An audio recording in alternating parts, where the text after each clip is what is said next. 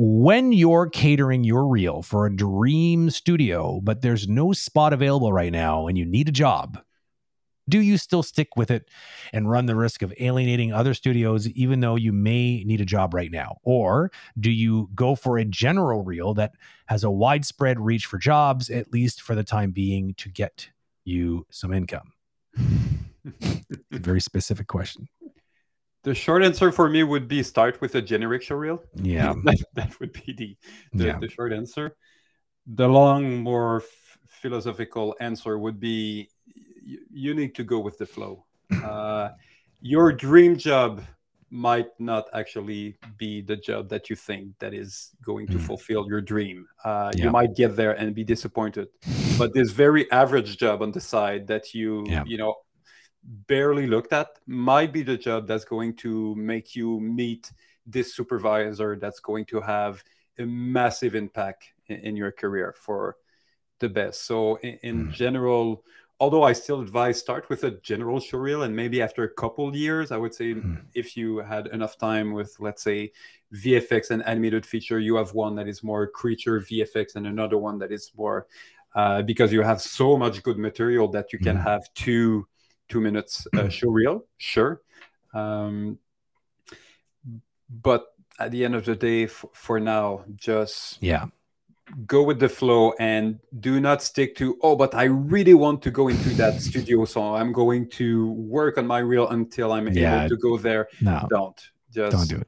go with the flow send your show Yeah. reel in many places accept any offer that you you find that is at least interesting. If it's not Mhm. in that studio and Yeah. just take advantage of the opportunity that are going Exactly. to come your way there's no reason why you have to take your eye off the prize. I mean, when you get that rent, the general one out there, at least you've covered most of your bases at this point. Now you've just guaranteed, or at least in, didn't guarantee, but you've increased the odds and the chances of getting yourself a job by dramatically by having a demo reel constructed that can possibly advertise your abilities.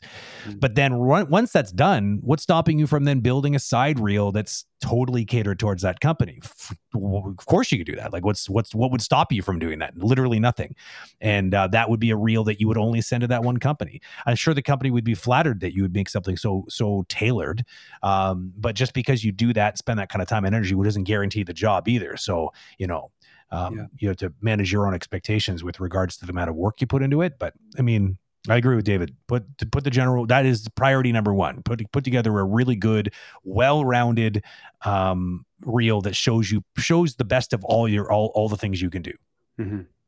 Yeah, we often talk about showreel, and there's something that we talk a little bit less often about is that the the industry, especially recruiting, is changing rapidly. As before, I mean, the good old days, you would send your tape and eventually a CD, and, and now it's just a Vimeo link. But the, the more more and more uh, people are very active on social media. They're very active on LinkedIn. You don't necessarily just have one show reel that you send to uh, to to studios. You can okay, how many pieces on your show reel do you really like? You have 14 animation. Okay, well, post them on LinkedIn every other day with a little comments of you know how you got inspired by this idea and who you know uh, provided feedback to help you to to get there. Maybe post it on Instagram uh, uh, as well, and just send it out there and Mhm. you know if you have a new piece that you're happy with that you're allowed to share share it there just bite size on multiple platform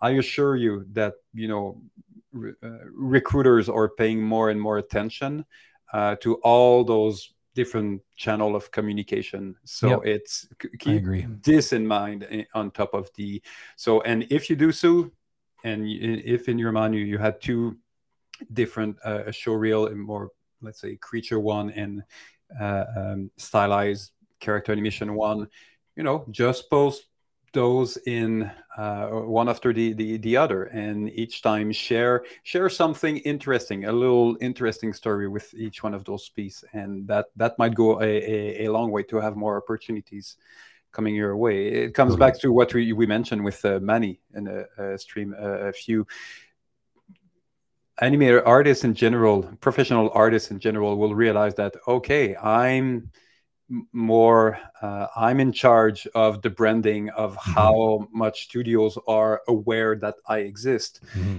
and if you do a good job at it you won't need to look for work anymore you will just yeah. let all those demand coming your way yep. and then you can choose oh that's interesting oh yeah, i haven't done uh, creature for a while i'll take this one Ooh, yep. that that's a cool one i'm going to book this in six months from now when i'm done with this other gig mm-hmm.